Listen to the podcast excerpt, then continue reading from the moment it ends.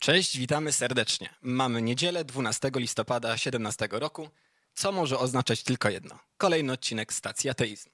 Ja nazywam się Bogumił Vandenbrug i będę dzisiaj waszym prowadzącym. Ze mną w studiu jest Konrad Janowski. Witam wszystkich. Kim jesteśmy, czym się zajmujemy, o co nam chodzi? Jesteśmy programem nadawanym w każdą niedzielę o godzinie 18. Promujemy pozytywny ateizm, rozdział państwa od kościoła, wspieramy dyskryminowanych ateistów, a także prowadzimy dialogi na temat wiary jako takiej. Jest to najważniejszy element naszej działalności. W skrócie po prostu chcemy prowadzić rozmowy na temat powodów, dla których wierzycie w Boga. Głównie, bo oczywiście nie tylko. Jeśli więc macie jakiś dobry, działający dowód za istnieniem Boga, my chcemy go szczerze poznać, ponieważ interesuje nas utrzymywanie jak największej ilości wierzeń prawdziwych i jak najmniejszej ilości wierzeń fałszywych. Jak się z nami porozumieć? Jak do nas możecie dzwonić? W jaki sposób się z nami skontaktować? Są dwa sposoby. Po pierwsze, możecie do nas zadzwonić poprzez Twitcha. Wystarczy wejdziecie na www.stacjamyślnikateizm.pl, kliknijcie przycisk zadzwoń i będziecie postępować zgodnie z instrukcjami wyświetlanymi się na ekranie. Istnieje też bardzo inny, drugi, bardzo wyjątkowo prosty sposób. Wystarczy, że do nas zadzwonicie na dwa numery, które widzicie gdzieś poniżej, to raz, a dwa, ja je teraz przeczytam oczywiście na głos. Jest to telefon 791 019 212 oraz 503 928 i 319. Jesteśmy bardzo ciekawi, w co wierzycie i dlaczego. Dzwońcie koniecznie. Nim zaczniemy z tematem dzisiejszego odcinka, krótkie ogłoszenie. Otóż 15 listopada ma miejsce wydarzenie, które nazywa się Dniem Otwartej Świeckości. O co chodzi w tym wydarzeniu? Chodzi o to, żeby tego dnia, czyli 15 listopada, powiedzieć jednej osobie z waszego bezpośredniego otoczenia lub niekoniecznie, że jesteście ateistami. Nie chodzi o to, żebyście robili z tego jakiejś wielkiej dramy. Po prostu wspomnijcie komuś.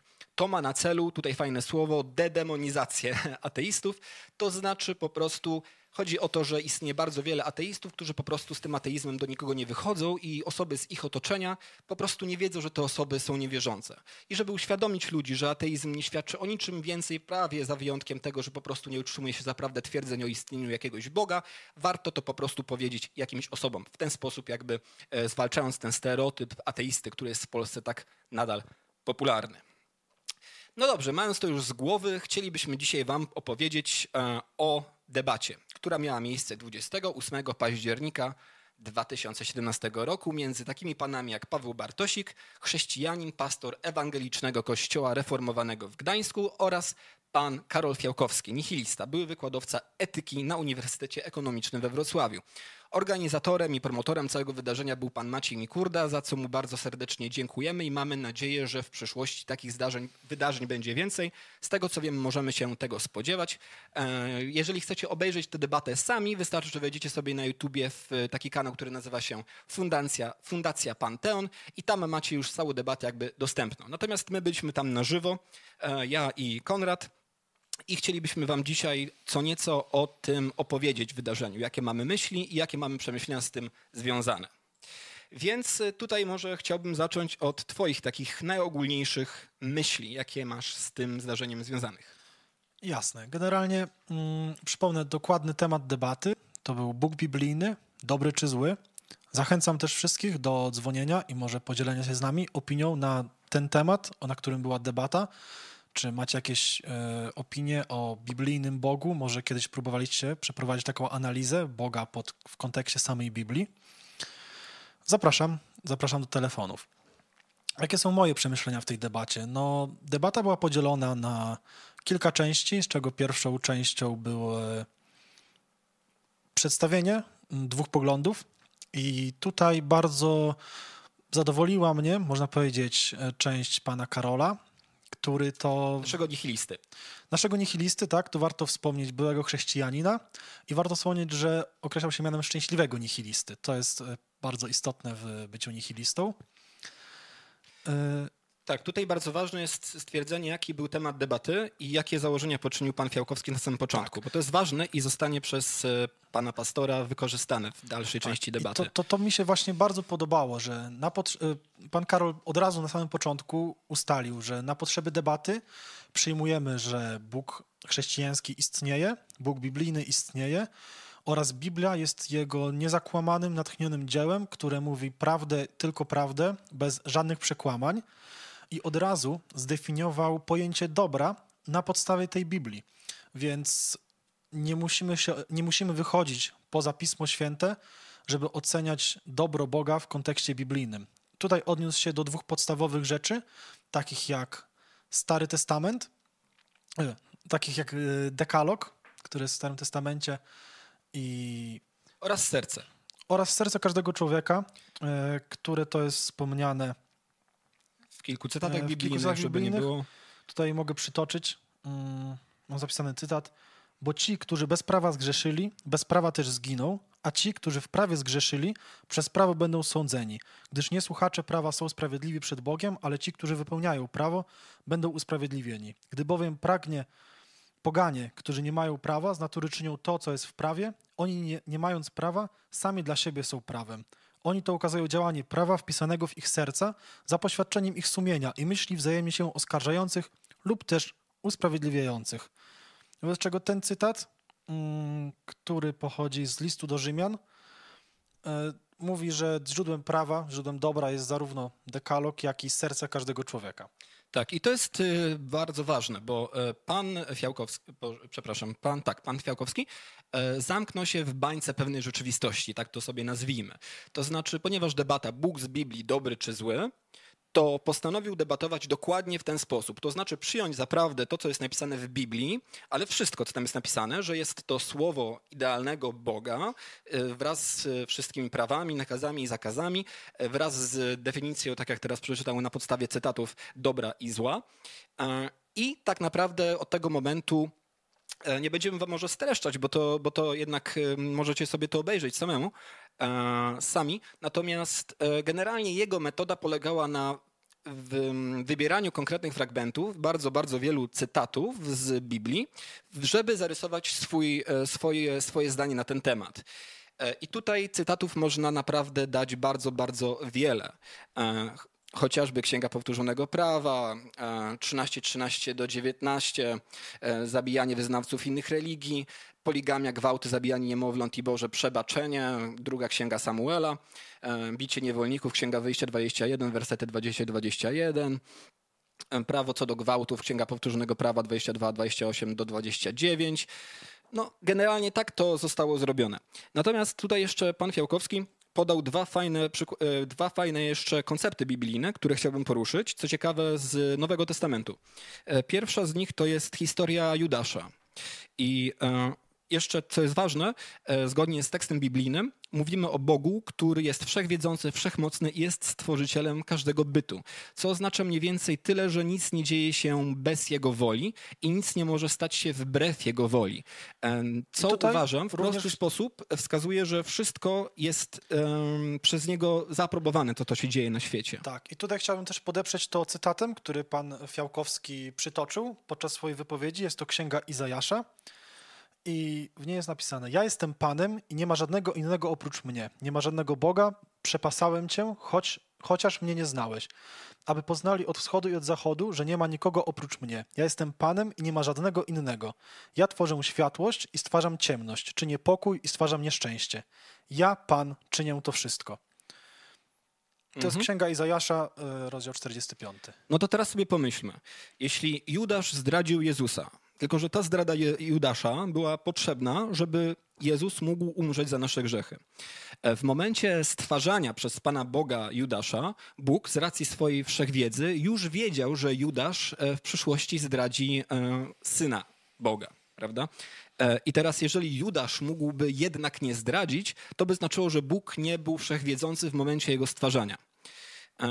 Ale co więcej, nawet jeżeli odrzucimy ten koncept wolnej woli, który jest bardzo wątpliwy w chrześcijaństwie, ponieważ absolutna wszechwiedza i wszechmoc połączona ze stworzeniem wszelkiego bytu, moim zdaniem, wolną wolę podważa cały koncept, to sam fakt, że Judasz został wykorzystany przez Boga, aby Jezus mógł umrzeć na krzyżu za nas, został za to skazany na piekło, został za to ukarany. Czyli jakby Bóg sam sprawił, że Judasz zdradził Jezusa, albo przynajmniej uniemożliwił Judaszowi nie zdradzenie Jezusa, za co następnie Judasza ukarał.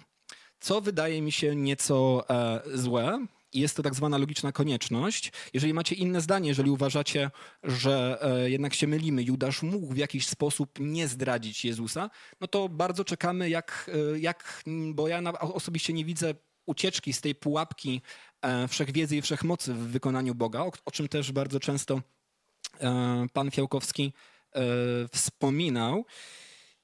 I jak już jesteśmy przy piekle, czy masz może jakieś cytaty bezpośrednio z Biblii, które by mówiły o piekle jako takim? Pamiętam. Tego cytatu nie zaznaczyłem w Biblii, jednak pan Fiałkowski dobrze wspomniał o cytacie, który możemy znaleźć w Księdze Apokalipsy, o tym, co czeka ludzi, o tym, kto idzie do piekła i kto może się od niego uchronić. Tutaj taką małą statystykę można przeprowadzić, ilu potencjalnych ludzi znajdzie się w piekle, ilu w niebie, ponieważ Biblia mówi tak.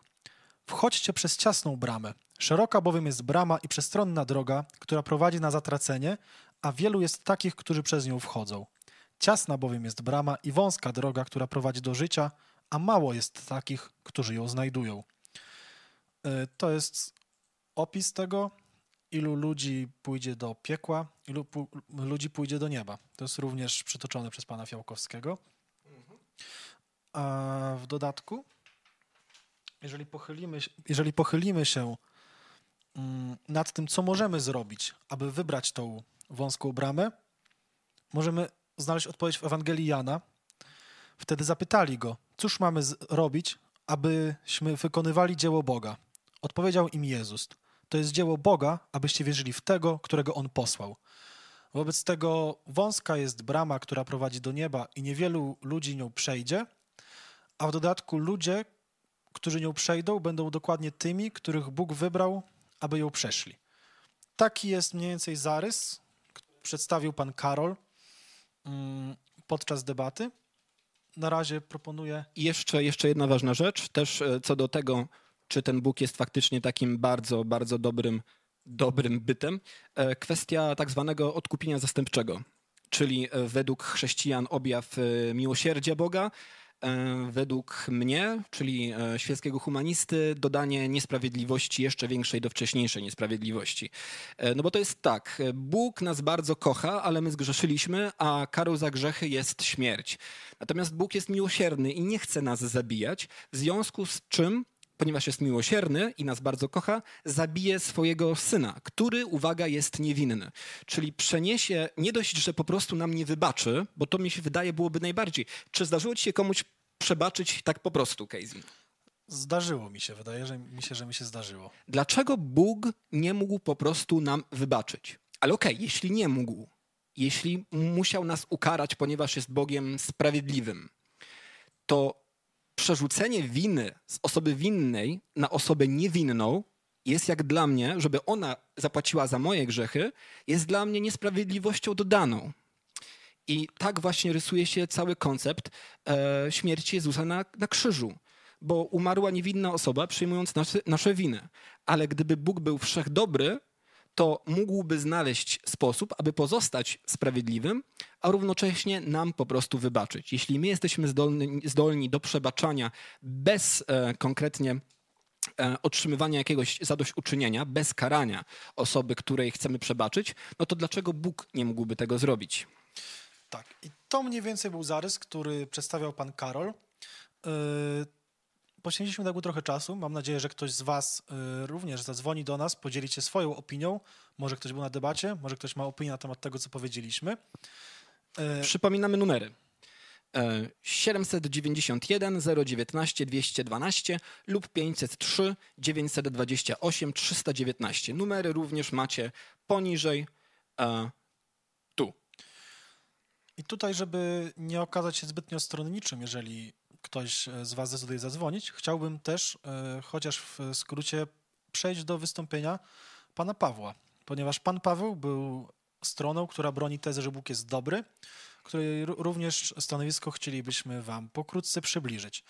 Tutaj przy omawianiu pana Karola często sięgałem do mojej Biblii, którą posiadam w wersji elektronicznej, to jest akurat Biblia Gdańska, wobec czego niektóre cytaty mogą się minimalnie różnić od tej wersji, którą posiadał pan Karol. Tutaj niestety przy omawianiu wypowiedzi pana Pawła nie będę miał tych problemów, ponieważ moje notatki z tej debaty pokazują, że tych cytatów nie było zbyt wiele, bo na samym początku debaty pan Paweł stwierdził, że ta debata generalnie nie jest o Bogu, tylko o wdzięczności do Boga. O wdzięczności do Boga za Jego dobro, które pozwoliło nam się spotkać.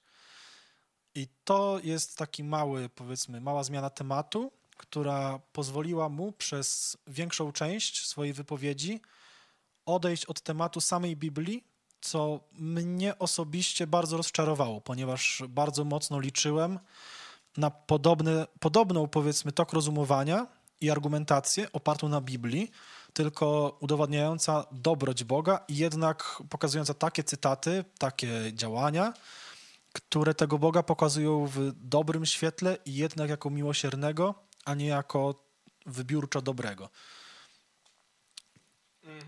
I tak, i generalnie Paweł Bartosik, pastor, zaczął od tej wdzięczności, ale przede wszystkim on użył takich dwóch metod, które ciągnął przez dwóch zabiegów, których używał przez praktycznie całą debatę.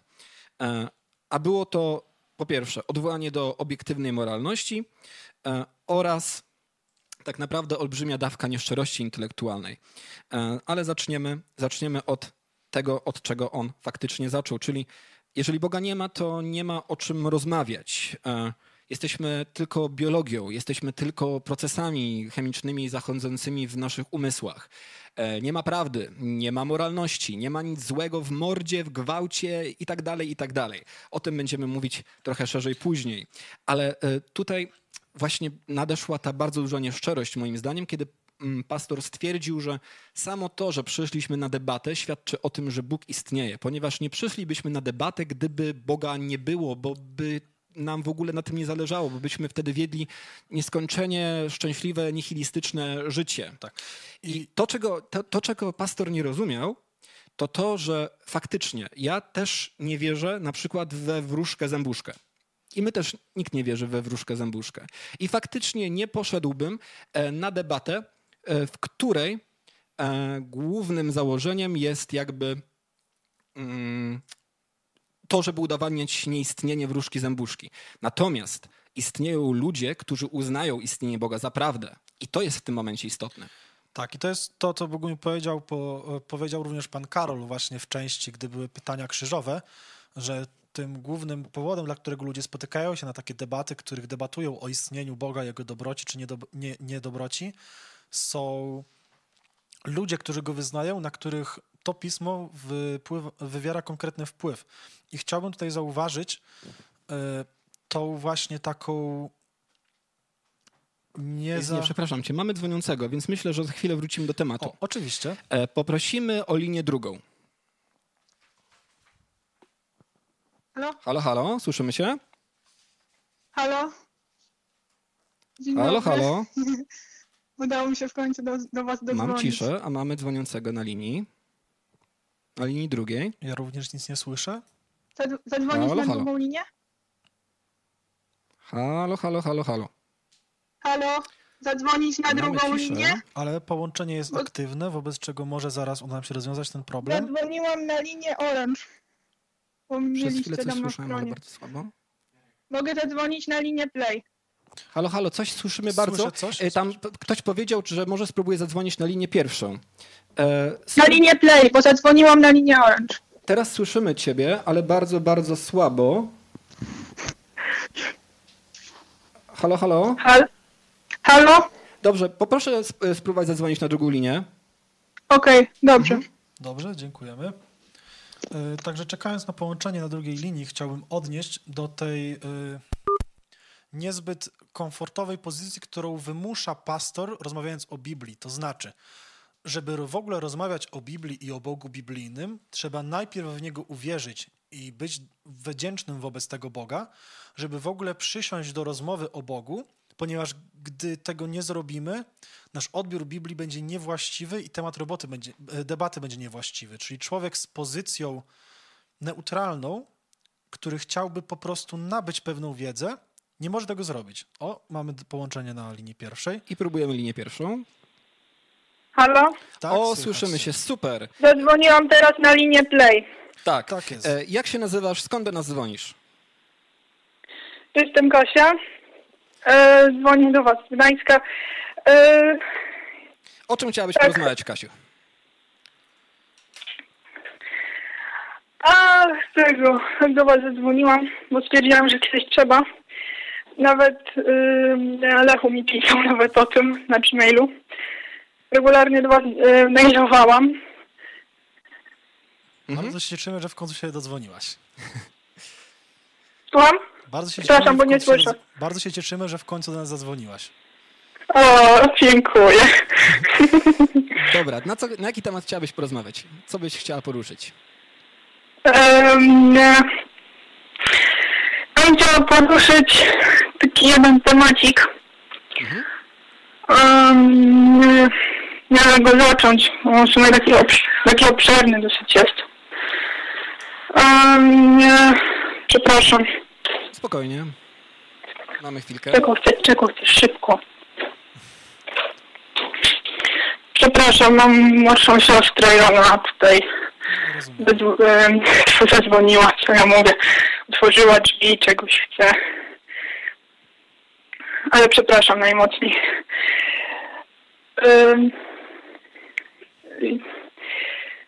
Chciałam... Halo? Tak, jak jesteśmy? Jesteśmy na wizji. Z czym do nas dzwonisz? Taki temat... W sumie tak długo się zbierałam już, żeby o nim powiedzieć.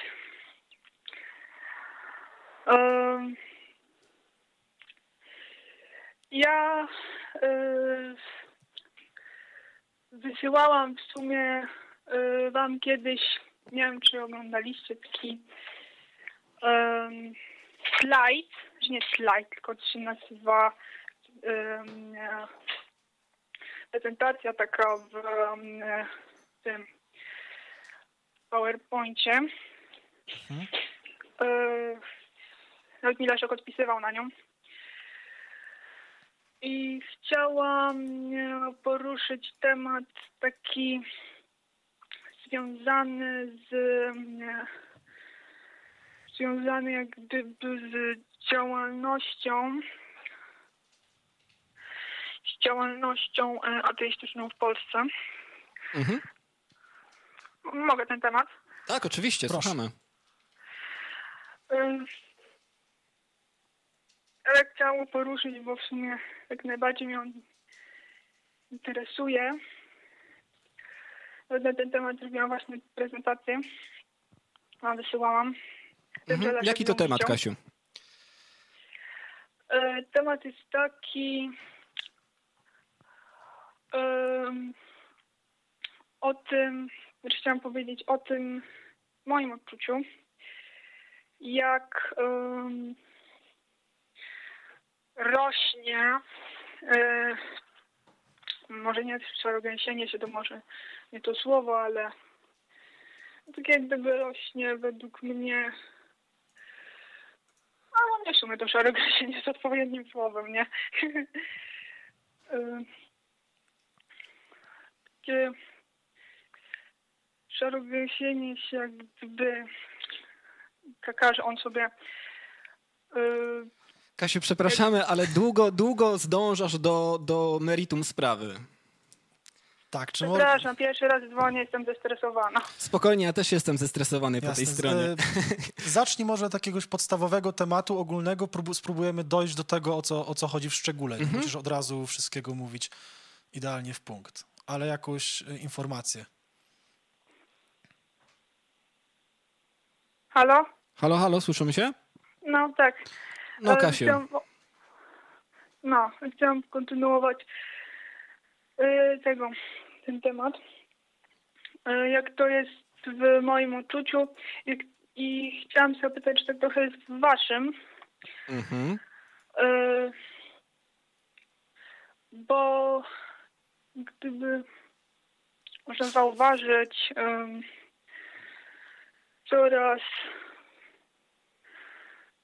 większe takie jaśnie państwo,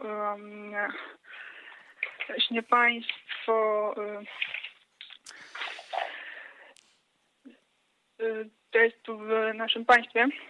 I chciałam zapytać, czy to jak gdyby rośnięcie tego szarogęsienia się, czy to też było takim motorem waszym, pchnęło was do tego, żeby utworzyć stację? Super, no to już gdzieś dotarliśmy. Kasiu, co nas pchnęło do tego, żeby stworzyć stację? Znaczy, streszczając, pytasz się o to, czy właśnie rosnąca teizacja państwa nas do tego tknęła, czyli coraz większe przywiązanie do Kościoła, czy coraz mniejsze przywiązanie do Kościoła? Bo to też zależy, kto gdzie patrzy i z którego stanowiska może mieć różne odczucia. Chodzi, że państwo coraz bliżej Kościoła jest, czy jest coraz dalej? O to właśnie. Tak, czyli czy to, że państwo jest coraz bliżej Kościoła, skłoniło nas do tego, żeby rozpocząć prowadzenie stacji? To jest twoje pytanie, tak? Mhm. Odniosę się do tego w ten sposób. Na pewno żyjemy w czasach i stacja wystartowała w czasach, w którym faktycznie obserwuje się taki coraz większy i coraz bardziej niepokojący powrót do tych, powiedzmy, takich tradycyjnych wartości, które są kojarzone głównie z chrześcijaństwem. I czy to był jakby zapalnik do tworzenia stacji? Wydaje mi się, że nie. Ale na pewno trafiliśmy dobrze z czasem, że teraz akurat powstała stacja, ponieważ faktycznie wydaje się, że jest ona teraz jeszcze bardziej potrzebna, przynajmniej w moim osobistym odczuciu, niż byłaby tak naprawdę kilka lat temu. Coraz więcej mówi się o zaostrzeniu bardzo, bardzo wielu różnych przepisów, które właśnie w większości opierają się nie na tym, na czym powinny, czyli wraca się do jakiejś dogmatyki, która właśnie wiąże się z podstawowym... Nie ma tego niestety państwa w praktyce. Tak, dokładnie. Ponieważ dużo praw i dużo przepisów powstaje w oparciu o dogmaty religijne tak naprawdę. Na przykład artykuł 196. Myślę też, tylko chciałem dodać, że warto pamiętać, że mimo iż to państwo coraz bardziej być może skłania się ku powrotowi do religii, i tak żyjemy w czasach, które są dość przyjazne ateistom. Chociażby sam fakt, że mogliśmy być z Bogumiłem na takiej debacie, w której dyskutujemy o dobroci Boga, że możemy prowadzić stację, jest momentem, w którym być może uda nam się podtrzymać ten trend, który rosną. To dobroć też jest konieczna, żeby taka nasza debata powstała. Gdyby jej nie było, to by raczej nie powstała. Tak. I pamiętaj też, że tutaj właśnie po to jest właśnie to wydarzenie, które będzie za kilka dni, 15 listopada. To jest też temat powiązany, ponieważ wraz z tym takim niepokojącym kierunkiem, który teraz obiera nasze państwo, następuje dalej postępowa demonizacja stereotypu ateisty. To znaczy dalej myśli się... to wiem, tam portretowanie... Tak. Jako satanista, jakiś pewnie... Tak, a ludzie nie wiedzą, że że ateiści nie gryzą tak naprawdę. Ludzie nie wiedzą, że ateista po prostu jest osobą, która nie wierzy w Boga i to jest wszystko. Dolepiają różne takie głupie łatki. Tak, oczywiście. I też pamiętaj, że jakby... Ateizm to nie jest jakby pogląd sam w sobie, to jest po prostu brak wierzenia w istnienie Boga. Tak, to jest pozycja względem twierdzenia, że Bóg istnieje. Jest po prostu brakiem przyjęcia tego twierdzenia o istnieniu Boga. W związku z czym ktoś może być ateistą, a na przykład być za tym, żeby Kościół był połączony z państwem. Przecież to też można sobie w jakiejś tam konfiguracji wyobrazić. Więc to nie to, można, choć dla mnie to się czasami trochę tak kłóci z sobą. Może nie jakoś bardzo, ale tak trochę tak ja widzę taką trochę sprzeczność z tym. Ale może być osoba, która dla mnie to jest trochę tak, no bo dla mnie to, no umówmy się, jak na przykład zrobiłoby się teraz Polska, nie? Mhm. Gdyby Polska stała się teraz państwem takim religijnym udziałem teokratycznym, no to by niestety ateiści mieliby przesrane, brzydko mówiąc. Czyli ty sądzisz, że zmierzamy ku państwu wyznaniowemu, tak? W obecnym czasie. Słucham, bo czyli ty sądzisz, że zmierzamy ku państwu wyznaniowemu w obecnym czasie, tak? Że taki jest trend. No niestety tak w moim odczuciu jest. chciałabym, żeby tak, wolałabym, żeby tak nie było. No i po to tu jesteśmy. Być może uda się coś zmienić, a przynajmniej właśnie obalić ten stereotyp ateisty, z którym nie można wiązać się w żadną merytoryczną dyskusję. No. Dobrze. Kasiu, bardzo ci dziękujemy za telefon. Chcesz coś jeszcze dodać? Ja jeszcze chciałam jeden temat poruszyć. Słucham. Ale to szybciutko. Trochę, no nawet kilka razy poruszałam. Kilka razy poruszałam go w mailach. Ostatnio miałam okazję zobaczyć kilka takich wpisów. Znaczy to na różnych portalach internetowych. Na różnych portalach internetowych, między innymi na jakiś tam WP i na takie te. No i też niektóre filmiki na YouTubie, na których mówią katolicy, że jak to oni się... No, żeby się nie bali wyjść z tym, że oni cieszą, bo oni uważają czasami, że czują się wręcz w Polsce, znaczy nie represjonowani, może jeszcze nie, ale oni się czują, że straszne, bo że my się wyśmiewamy z nich. Bo to też jest związane ze stereotypowym myśleniem i też mamy nadzieję, że stacja właśnie na takie zdania, na takie opinie wychodzi im jak gdyby naprzeciw, proponując właśnie głównie dialog z osobami wierzącymi, tak? No też uważam, że to dialog taki powinien być, a nie na zasadzie, że jak na jakimś marszu, że... na przykład Marszu Niepodległości? Właśnie niepodległości, że oni muszą się napierdzielać ze sobą. Zamiast się, nie wiem, wziąć i dogadać, oni wolą się lać kijami. Tak jest. To słabe i oni nie dojdą tak do porozumienia.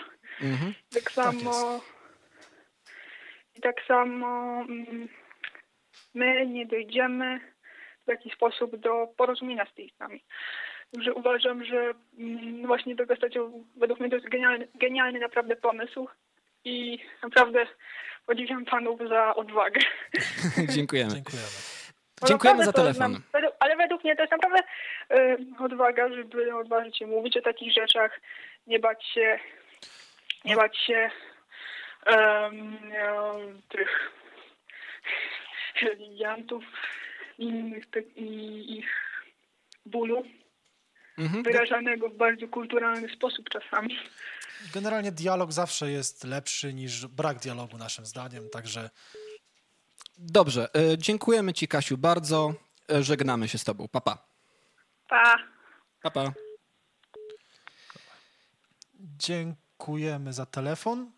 Kasi? Tak, bardzo dziękujemy. Czy to jest nowy telefon z tego, co widzę? Tak, chyba tak, ale jeszcze tak, dosłownie dwa słowa dla Kasi.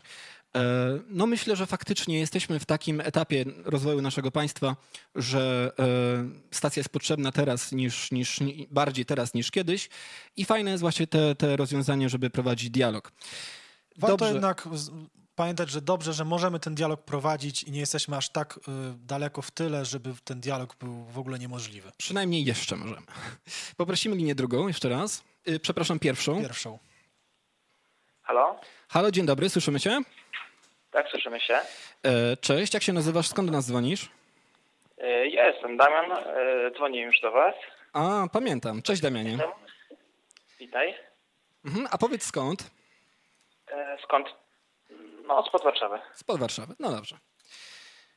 Pamiętam twój telefon. To o czym chciałbyś dzisiaj z nami porozmawiać? Jasne, ja nie mogę wyjść z podziwu. Co złego widzicie w chrześcijańskim wyznaniu? To znaczy ja jako wyznawca Boga Biblii, wy mówicie, że to prowadzi do pewnej jakiejś, nie chcę wkładać w wasze usta czegoś, czego nie ma, ale że to prowadzi do pewnych złych zachowań i po prostu nie mogę wyjść ze zdumienia. Chciałbym się dowiedzieć dokładnie, co o tym myślicie. Dobrze, ja bym chciał zacząć, jeżeli mogę. Według mnie największą szkodą, która może się stać człowiekowi podczas głębokiej wiary, jest właśnie to zakładanie jego grzeszności i jego nieumiejętności do czynienia dobra z samej zasady jego istnienia. Te kilka cytatów, które ja tutaj przytoczyłem i których więcej pokazał pan Karol na debacie, jasno pokazuje, że w kontekście biblijnym człowiek jest istotą grzeszną z samego faktu stworzenia, z samej jego istoty i niezdolnym do czynienia dobra, jeżeli Bóg nie wymusi na nim działaniu dobra. A Bóg taką proporcję ułożył, że niewielu jest tych, którzy czynią dobro i wstępują do nieba, a wielu jest tych, którzy czynią zło i wstępują do piekła. Wobec tego ta właśnie irracjonalne poczucie winy za rzecz, która nie jest od nas w żaden sposób zależna, moim zdaniem jest tym, co może negatywnie wpłynąć na człowieka po prostu. W jaki sposób? W taki sposób, że poczucie winy, nad którym nie mamy... Poczucie winy na temat winy, nad którą my nie mamy żadnego panowania ani możliwości zmiany, no, prowadzi do tego, że będziemy nieszczęśliwi, żyjąc w tej winie, która nie jest naszą intencją, tylko jest nam niejako narzucona przez Boga, który tak mówi w Biblii. Takie jest moje zdanie. Ja bym nie chciał żyć w poczuciu winy za coś, czego nie mogę w żaden sposób zmienić, na przykład za to, że jestem blondynem i musiałbym się wstydzić całe życie lub bo prosić o przebaczenie, bo tylko bruneci na przykład mogą być dopuszczeni do nieba. Jest to coś, na co ja nie mam wpływu i nie chciałbym, żeby to było jakąś moją wadą. I to moim zdaniem jest warte na przykład negatywnego wpływu. Oczywiście to jest jedna z wielu rzeczy, które można zarzucić. To jest takie moje przemyślenie. Ja mam swoje własne, ale Damianie, czy chciałbyś się jakoś odnieść do słów Kajzina, Konrada? Tak, chciałbym się spytać, czy masz, Konradzie, poczucie winy w związku z tym? W związku z byciem blondynem oczywiście nie. Nie mam poczucie winy. W związku z tym, co mówi Biblia na ten temat. Nie mam poczucia winy w związku z moralnością biblijną, ponieważ ja osobiście Biblii nie uznaję. Odnoszę się do niej bardzo często, oczywiście w naszym programie, właśnie ze względu na to, że w Polsce jest to dominująca religia i ta, a nie inna książka ma ogromny wpływ na bardzo wielu ludzi. Dlatego tak często odwołujemy się do niej. Jednak ja nie mam z nią żadnego problemu, ponieważ nie jest ona moim wyznacznikiem moralności ani dobra. Rozumiem. Chciałbym tylko powiedzieć, że moim jest z kolei. Mhm. Jest zupełnie odwrotnie. Z tym, że również nie mam poczucia winy ze względu na... W sensie z tego powodu, z którego mówiłeś. Więc jeżeli ktoś opatrznie interpretuje pewne rzeczy, to już po prostu jego sprawa, powiedzmy, ktoś opatrznie zinterpretował zwalczanie ateizmu czy innych wyznań i pójdzie zabijać, to on się sam wyłącza z wyboru chrześcijan, w sensie z tej wspólnoty, z bycia chrześcijaninem w ciele Chrystusowym. Podobnie jest tutaj. Jeżeli ktoś coś źle rozumie, to nie jest wina Biblii, tylko wina tego człowieka. I wiele osób, które znam wierzących, które nie mają poczucia winy z tego powodu, ale jak najbardziej zgadzam się, że trzeba pomagać ludziom zagubionym. Jednak nie widzę tu winy Biblii. Dobrze. Jeśli chodzi o mnie, co mi przeszkadza w wierze, dlaczego uważam, że religia chrześcijańska ani jakakolwiek ideologia oparta na wierze jest szkodliwa. W moim rozumieniu tego słowa wiara to jest przyjęcie zaprawdę czegoś bez dobrych powodów, bez dobrych podstaw.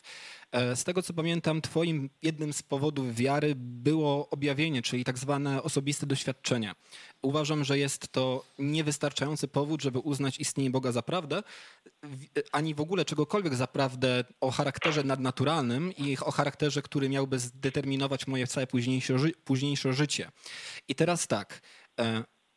Jeśli uwierzę, że mam na koncie 2 miliony złotych w tym momencie, będę miał w to wiarę, tak jak niektórzy ludzie mają wiarę w swojego Boga, ponieważ i na to w tym momencie nie widzę dobrych podstaw, żeby utrzymywać to wierzenie, to co zrobię? Może właśnie wezmę kredyt na 1 milion i wyjadę sobie na Wyspy Hawajskie i będę się świetnie bawił, bo będę miał wiarę i będzie mi to dawało wielką radość. Ale co się stanie, kiedy po tych kilku dniach okaże się, że jednak nie mam tych pieniędzy na koncie? Co się okaże, kiedy co się stanie, kiedy okaże się, że jednak się myliłem. I teraz jasne, może być tak, że nigdy się nie dowiemy, czy mylimy się w sprawie Boga.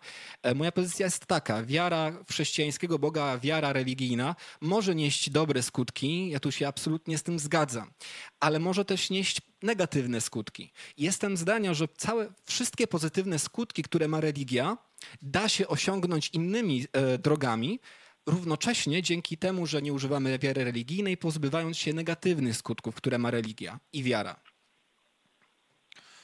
Ja bym chciał też zapytać się w pewien sposób, ponieważ tutaj przytaczaliśmy parę cytatów biblijnych.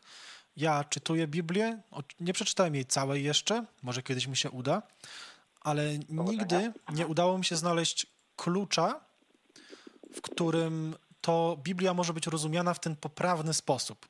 Ponieważ, nie wiem, czy zwróciłeś uwagę, ale ten klucz poprawności biblijnej zmienia się dosyć prędko, powiedzmy 500 lat temu inaczej ludzie rozumieli, teraz rozumieją ją inaczej, prawdopodobnie w przyszłości będą ją rozumieli jeszcze inaczej. Więc jak rozróżnić ludzi, którzy rozumieją Biblię opatrznie, od tych ludzi, którzy rozumieją ją poprawnie? Jakie jest twoje zdanie na ten temat? Wchodzimy w bardzo obszerny temat. Tak, wiem, aczkolwiek ja mam takie tutaj pewien pulę, powiedzmy, cytatów, które czytałem, na których opieram to moje przeświadczenie, że jednak to poczucie winy i przede wszystkim bezsilności wobec tego, co nas czeka, może być zasadne. Na przykład tutaj mam taki na szybko znaleziony z listu do Rzymian.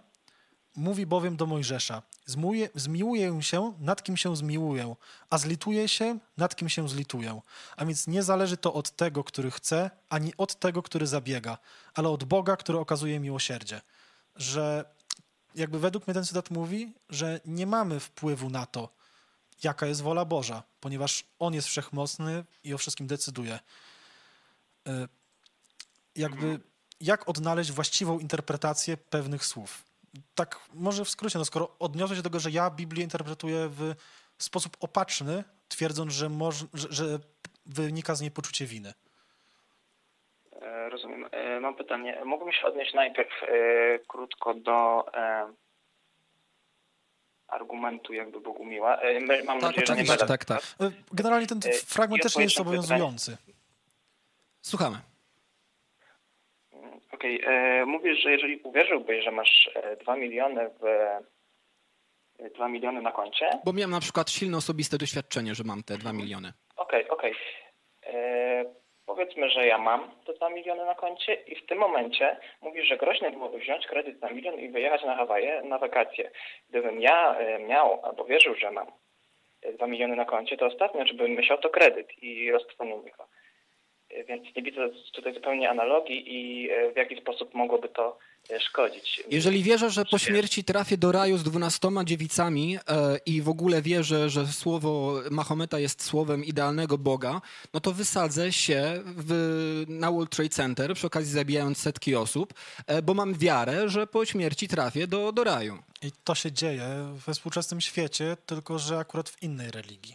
Więc nawet jeżeli osoby, które to zrobiły, dzięki swojej wierze w Boga osiągnęły na przykład wewnętrzny spokój ducha, albo na przykład, pomogło im to w rozumieniu psychicznym, psychologicznym, to ten efekt tego psychologicznego wzmocnienia mogliby osiągnąć bez pomocy religii, która oprócz tego, że dała im tą na przykład stabilność emocjonalną, przy okazji spowodowała to, że wlecieli w World Trade Center. O to mi chodzi, że religia może mieć pozytywne skutki, ale ma też negatywne, a pozytywne skutki religii da się osiągnąć bez religii, unikając wtedy jej negatywnych skutków. Co sądzisz na ten temat? Rozumiem. Sądzę, że... Ale chciałbym powiedzieć, że pamiętam o pytaniu poprzednim. Sądzę też, że odnosząc się do tego, co zadałeś przed chwilą pytania, sądzę, że każda ideologia, nie porównuję teraz do ideologii, ale każda ideologia, bo odnosi się, że innymi sposobami można odnosić pewne pozytywne skutki, pozytywne jakby rzeczy odnosić inaczej niż przez wiarę.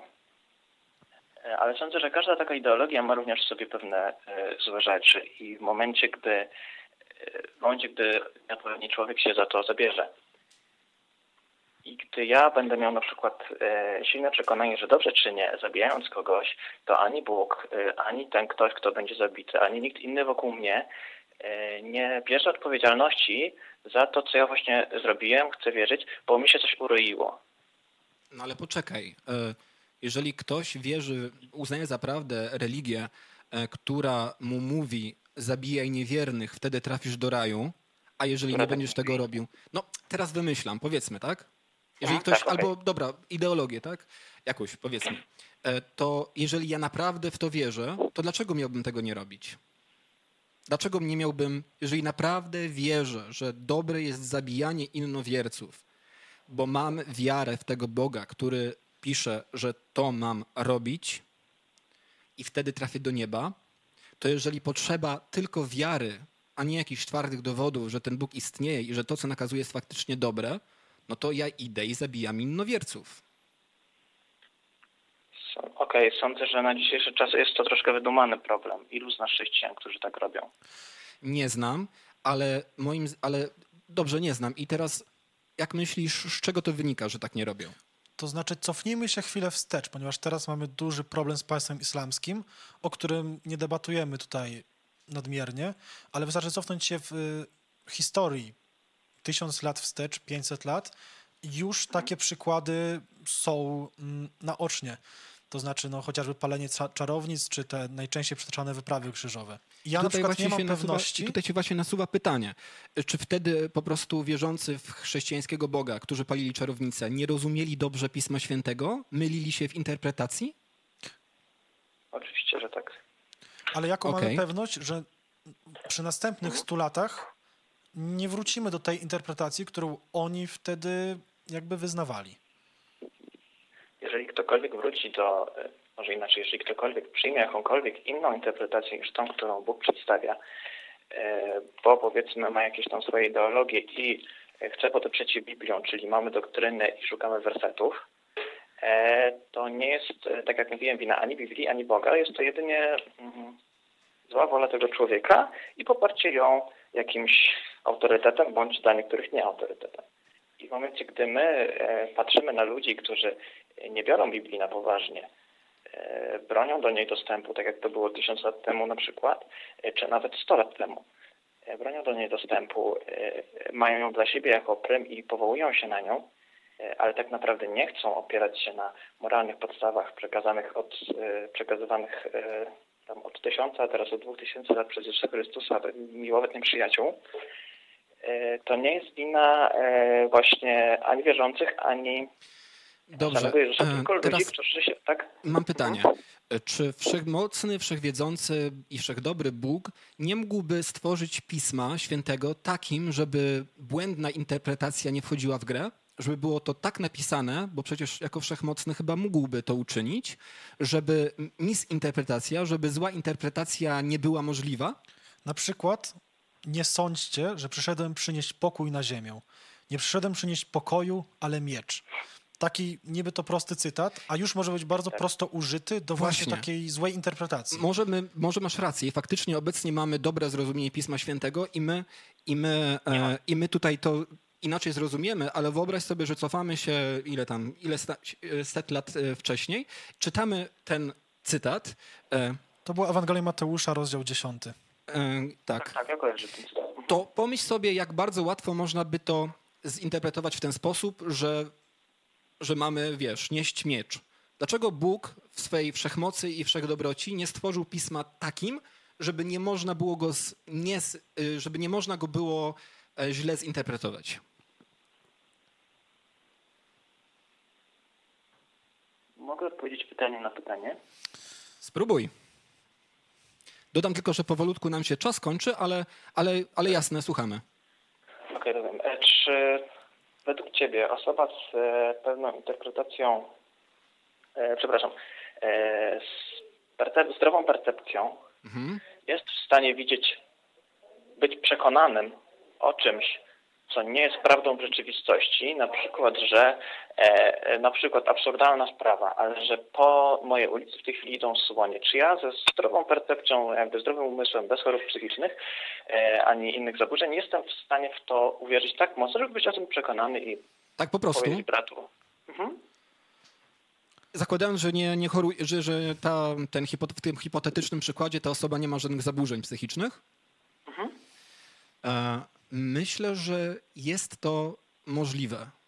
Ja również tak uważam, bo o ile słonie idące ulicą są przykładem, który ewidentnie emanuje swoimi oznakami na całe osiedle pod postacią potężnych wibracji. Łatwo je sprawdzić, to wierzenie, prawda? O tyle są takie, powiedzmy, fakty, informacje fałszywe, no to nie są już wtedy fakty, które nie są aż tak proste do przejrzenia i wtedy ludzie o zupełnie zdrowej percepcji są w stanie w nie uwierzyć w bardzo silnym stopniu, chociażby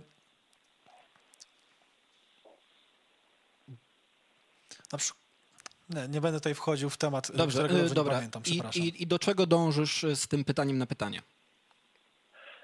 Okej, nie wiem, czy dobrze zrozumiałem odpowiedź. Powiedzieliście, że jest to możliwe, aby osoba zdrowa na umyśle, tak nieładnie się wyrażę, była o tym przekonana. Tak, tak. Uważam, że osoba zdrowa na umyśle jest w stanie być w 100% przekonany o czymś, co nie jest prawdziwe. Tak. Okej. I dokładnie tak samo jest z Pismem Świętym. Można siąść do Pisma Świętego, zbadać go jak trzeba. Tutaj zaraz odniosę się do pytania, jak trzeba, bo takie pytanie już padło. Jasne. Zinterpretować go jak trzeba, ale są również osoby, które z pewnych względów, nie wiadomo jakich, są przekonane o tym, że w Piśmie Świętym jest tak lub chcą, żeby tak było. Podobnie jak chcą na przykład, żeby teraz słonie szły, jak ja chcę, żeby słonie na przykład, żeby słonie szły teraz swoją ulicą. I dokładnie to jest ta sama... Dobrze, ale pytanie brzmiało, czy Bóg nie mógłby stworzyć takiego pisma, żeby taka misinterpretacja nie była możliwa?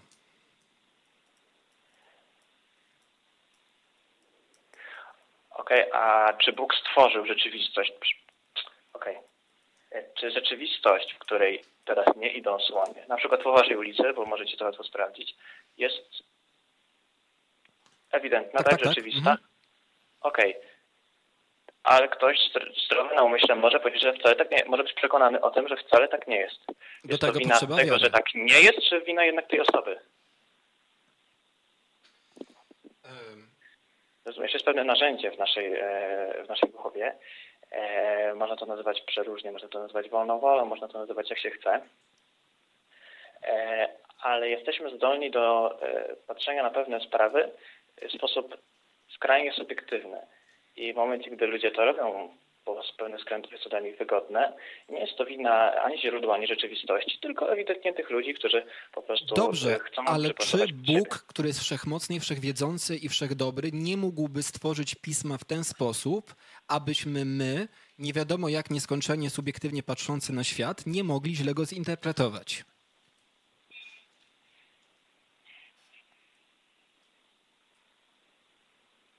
Zakładając, że daje nam wybór? Zakładając to, co mówi w Biblii. Zakładamy to, co mówi w Biblii i mam rozumieć, że on daje nam wybór źle zinterpretowania jego pisma, tak? W sensie, że daje nam wybór, na przykład, że daje nam wybór, żeby nie stosować się do jego zaleceń. Dobrze, Damianie, musimy kończyć, bo już nam się kończy czas. Dziękujemy bardzo za rozmowę. Na pewno sobie do niej potem wrócę i ją prześledzę. To jest wątek, który można by prowadzić naprawdę długo i może kiedyś nawet to będzie temat. Jakbyś był zainteresowany dalszymi rozmowami, czekamy na telefon. Absolutnie w przyszłym tygodniu. Bardzo ci dziękujemy za telefon i już kończymy. Cześć, Damianie. Również dziękuję. Przykro mi, że nie odpowiedziałem na pytanie jedno, ale to może innym razem. Może następnym razem. Do zobaczenia. Dziękuję bardzo. Dziękujemy. Do usłyszenia. Tu mieliśmy dosyć ciekawy telefon, który wydaje mi się, że pod koniec doszliśmy do takiej konkluzji, że człowiek jest bardzo mocno w stanie interpretować nawet obiektywne sprawy na swój sposób lub wierzyć w coś, co rzeczywiście nie jest rzeczywistością. I tutaj chciałbym taki komentarz, moim zdaniem najważniejszy dodać, że jest to broń bardzo obusieczna, ponieważ w takim rozumieniu nie ma tej obiektywnej, nadrzędnej osoby, która by stwierdziła, które fakty są na którą stronę przeciągnięte, więc kiedy Damian argumentuje, że ludzie opacznie interpretują Biblię, interpretują ją na swój sposób, powiedzmy w pewien sposób skrzywiony, tak samo i on może mieć ten subiektywne zboczenie w interpretacji Biblii. To znaczy tak, zawsze postrzegamy rzeczy subiektywnie, prawda? Więc jasne, mamy napisaną pewną świętą księgę, która jest słowem idealnego Boga, zróbmy to założenie, i tam jest napisane pal czarownicę. Jest napisane nie pozwolisz żyć czarownicy. I teraz istnieje bardzo wiele różnych dróg apologetycznych, żeby to jakoś tłumaczyć. I podejrzewam, że Damian może z niektórymi z nich być zapoznanym, albo za wszystkimi, nie wiemy, bo nie udało nam się niestety takie ograniczenia czasowe dojść do tego.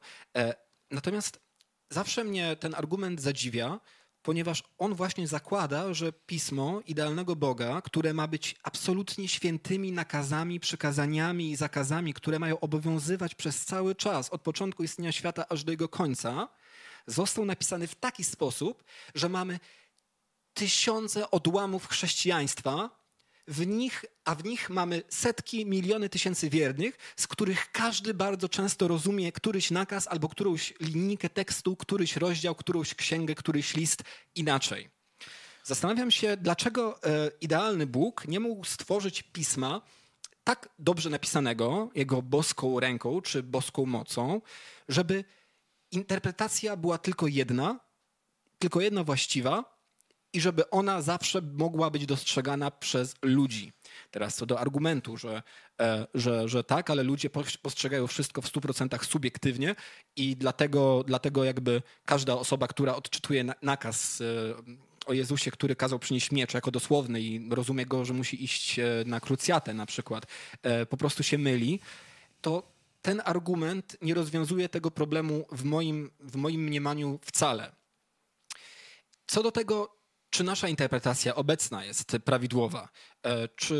Czy taka interpretacja, którą dzisiaj mamy, Biblii, tekstu biblijnego, tego, co ogólnie się uważa w chrześcijaństwie? Mówię ogólnie, bo dalej mamy tysiące odłamów, z których każda naucza czegoś innego i każda myśli, że to ona ma rację, a wszystkie pozostałe się mylą, nie?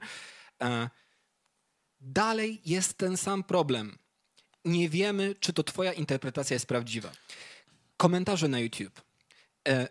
Pod ostatnim filmem, pod ostatnim odcinkiem stacji. Cytuję z pamięci. Leszku, muszę cię zasmucić. To, że Adama i Ewy nigdy nie było jako faktycznie istniejących dwóch istot, mężczyzny i kobiety, to nie jest żaden problem dla chrześcijaństwa. To się już jakiś apologeta z tym rozprawił w XI wieku. A rozmówca, z którym rozmawialiśmy wówczas na antenie, o ile się nie mylę, oświadczył, że gdyby się okazało, że Adama i Ewy nie było literalnie dwóch pierwszych ludzi na ziemi, no to on wiarę porzuci, bo dla niego wtedy chrześcijaństwo przestanie być religią objawioną. A nawet jeżeli to nie była ta osoba, z którą wtedy rozmawialiśmy, nie jestem teraz przekonana na 100%, to znam masę takich osób. Weźmy sobie na przykład kreacjonistów, którzy uznają młody wiek Ziemi za prawdę, że Ziemia ma 6000 lat. Przecież gdyby ktoś im dał takie argumenty, że oni poczuliby się przekonani o tym, że Ziemia ma faktycznie więcej niż 6 tysięcy lat, no to wtedy oni mogliby porzucić swoją wiarę albo zastosować mechanizm nieskończenie wiele razy przesuwanej poprzeczki, o którym może innym razem.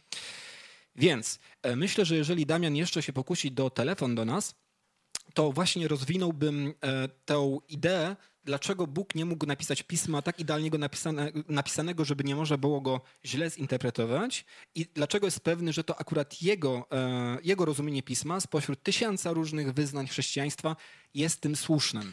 Ja myślę, że to też dość dobrze koresponduje z wnioskiem, który można wysnuć z tej debaty, od której zaczęliśmy nasz program, w której pastor zaczął od tego, że debata na temat Biblii to tak naprawdę jest debata o wdzięczności. I istotnie, być może jedynym sposobem na odczytanie Biblii, takim, żeby ona miała spójny sens dla człowieka, który ją czyta, jest uwierzenie w nią, zanim się ją przeczyta, i takie lawirowanie pomiędzy zapisanym tam tekstem, ażeby doprowadzić do wniosków, że istotnie jest dobra księga, i istotnie moralność z niej wypływająca jest klarowna, ponieważ gdy od czytania literalnego Biblii, to znaczy dosłownie takiego, jak jest tam napisane, nie wiem, czy są jeszcze ludzie, którzy tak Biblię odczytują. i każda interpretacja już jest obarczona tym subiektywnym błędem, do czego ludzie są stworzeni, tak jak Bogumił powiedział. Ja mogę się nawet pokusić, że ludzie po prostu jako świadomość nie są w stanie być obiektywni w żadnej dziedzinie, ponieważ subiektywność jest nierozerwalnie złączona z samą naturą bycia człowiekiem. Mhm. Tu mamy kolejne połączenie. Mamy. Jesteśmy odrobinę po czasie, ale spróbujemy odebrać. Szybki telefon. Poprosimy linię pierwszą. Okej. Cześć, coś słyszę w tle. Mógłbyś wyłączyć? Okej. Już gaszę, no. Dobra, jak się nazywasz, skąd do nas dzwonisz? Mateusz z Łobza. Mateusz Łobez. Cześć. Jesteśmy po czasie, więc prosimy o faktycznie szybki telefon. Z czym do nas dzwonisz? Ja się chciałem odnieść do debaty, tej ostatniej. No bo pamiętam ten jeden z argumentów tego pastora. Tak. I on mówił o tym, że, jak to powiedzieć, co zrobił dobrego Bóg, gdzie Bóg jest dobry. I wtedy on mówił o takich sprawach, jak, że powinni ludzie być wdzięczni Bogu, że w ogóle tutaj mogli przyjść, że jemy obiad, jemy coś tam, że chodzimy, że istniejemy, a tak naprawdę nie dał żadnego argumentu takiego, jak to powiedzieć, nie wiem, bardziej adekwatnego do tematu, do Biblii. Tak. Absolutnie. I też fajne właśnie, jak on wspomniał o tym, że musimy tutaj być wdzięczni, że tutaj w ogóle jesteśmy, możemy jeść i tak dalej. Bardzo mi się spodobało, co na to odpowiedział pan Fiałkowski, że on akurat nie czuje wdzięczności dla Boga, on czuje współczucie dla tych wszystkich ludzi, którzy po tym życiu naszym ziemskim trafią do piekła, gdzie będą torturowani przez wieczność, przez tego Boga, a nie rzecz... Słucham? Lub do nieba, w którym będą go musieli przez całą wieczność czcić, ponieważ w Księdze Apokalipsy jest to napisane. Na pewno pamiętasz, rozumiem, byłeś na debacie. Ja nie, ja oglądałem. Oglądałeś. Nie miałem okazji. Polecam.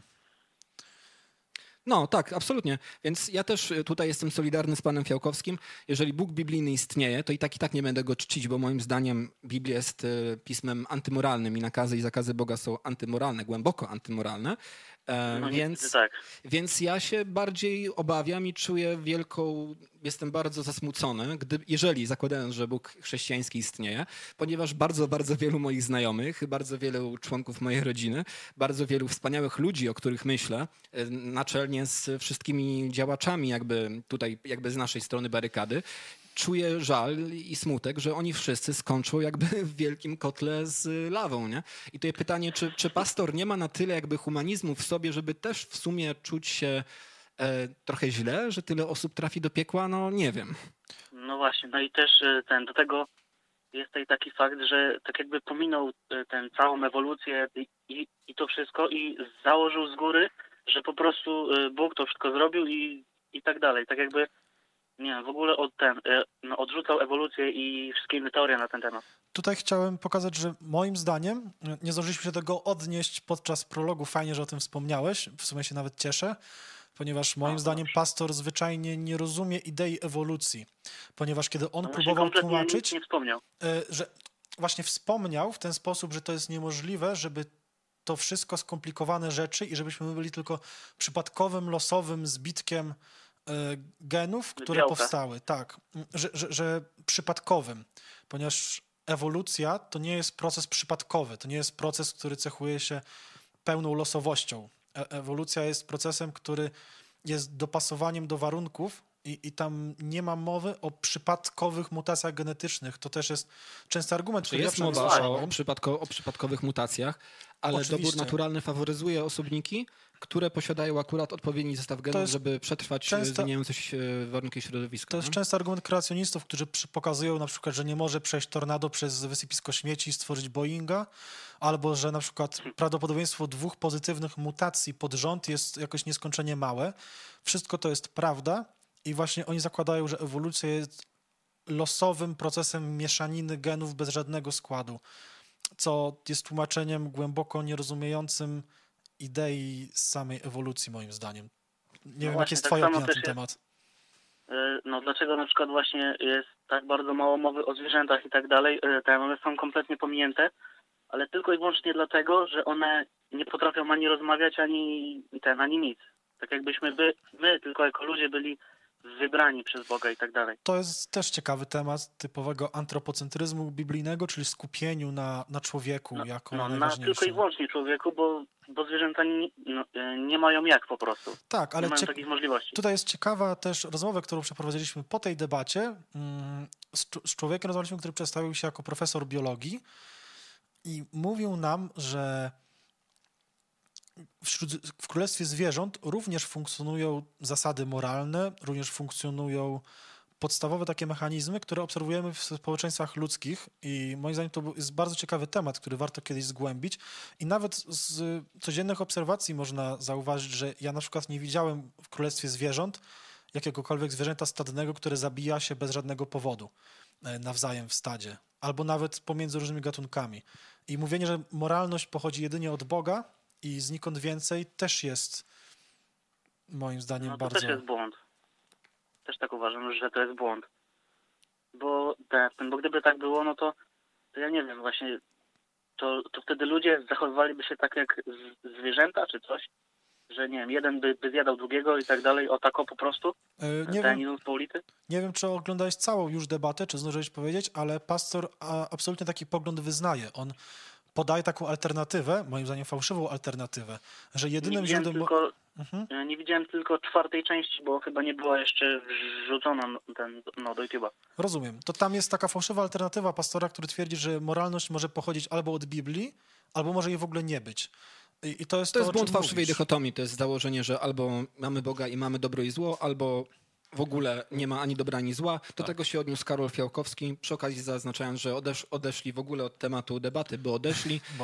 Musiał zacząć mówić troszeczkę o filozofii. Na szczęście nie wszedł w nią za głęboko i nie mówił własnych jakby przekonań, tylko powiedział zgodnie z prawdą, że bycie nihilistą, bycie sceptykiem, ateistą absolutnie nie wyklucza jeszcze możliwości dyskusji o obiektywizmie moralności, o obiektywnej moralności, obiektywnie istniejących ideach dobra i zła. Ale jesteśmy bardzo, bardzo po czasie.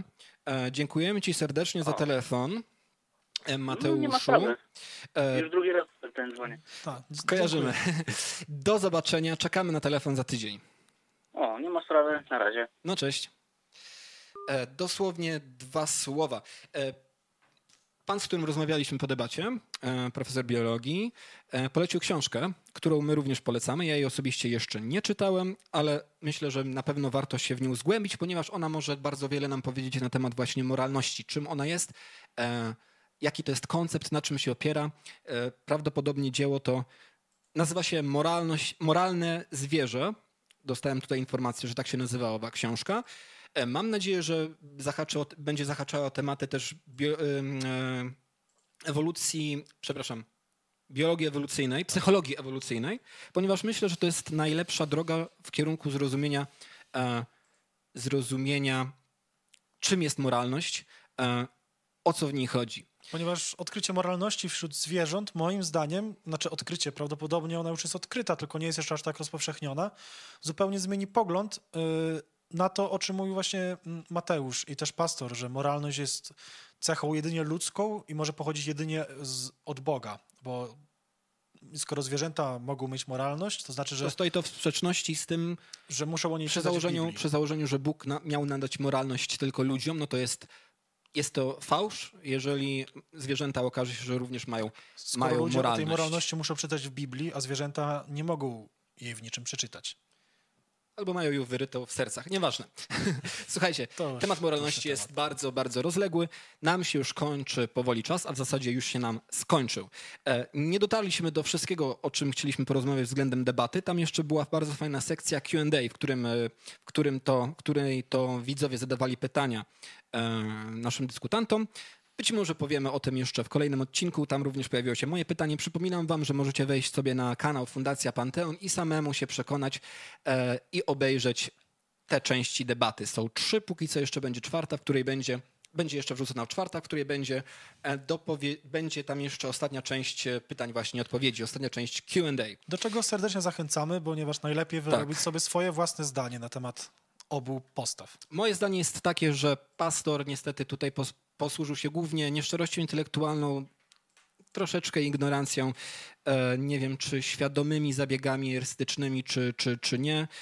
Na pewno uważam, że pan Fiałkowski przedstawił bardzo fajną sprawę, bardzo fajnie uargumentował swoją pozycję. Dobrze, to wszystko. Powtarzam ogłoszenie, to znaczy, że musicie pamiętać o 15 listopada, w którym to odbędzie się Dzień Otwartej Świeckości. Chodzi o to, żebyście powiedzieli jednej osobie, którą uznacie, że jesteście ateistami. Nie róbcie z tego wielkiego halo, po prostu powiedzcie. Chodzi o to, żeby wznosić świadomość Polaków, że ateiści to też ludzie, niczym się nie różnią od innych osób, po prostu nie wierzą w Boga. Dziękujemy bardzo widzom, dziękujemy ekipie technicznej, która znajduje się tutaj za kamerą. Dziękujemy oczywiście Casey'nowi, który odwalił kawał świetnej roboty. Możecie nas śledzić na YouTubie, na którym pojawi się jutro ten odcinek przygotowany. Na Facebooku piszcie do nas na kontakt @stacja-ateizm.pl i możecie się również udzielać na naszej oficjalnej grupie dyskusyjnej na Facebooku. Linki prawdopodobnie znajdziecie w opisie. Bardzo wam dziękuję. Z mojej strony to wszystko. Do zobaczenia. Do zobaczenia za tydzień.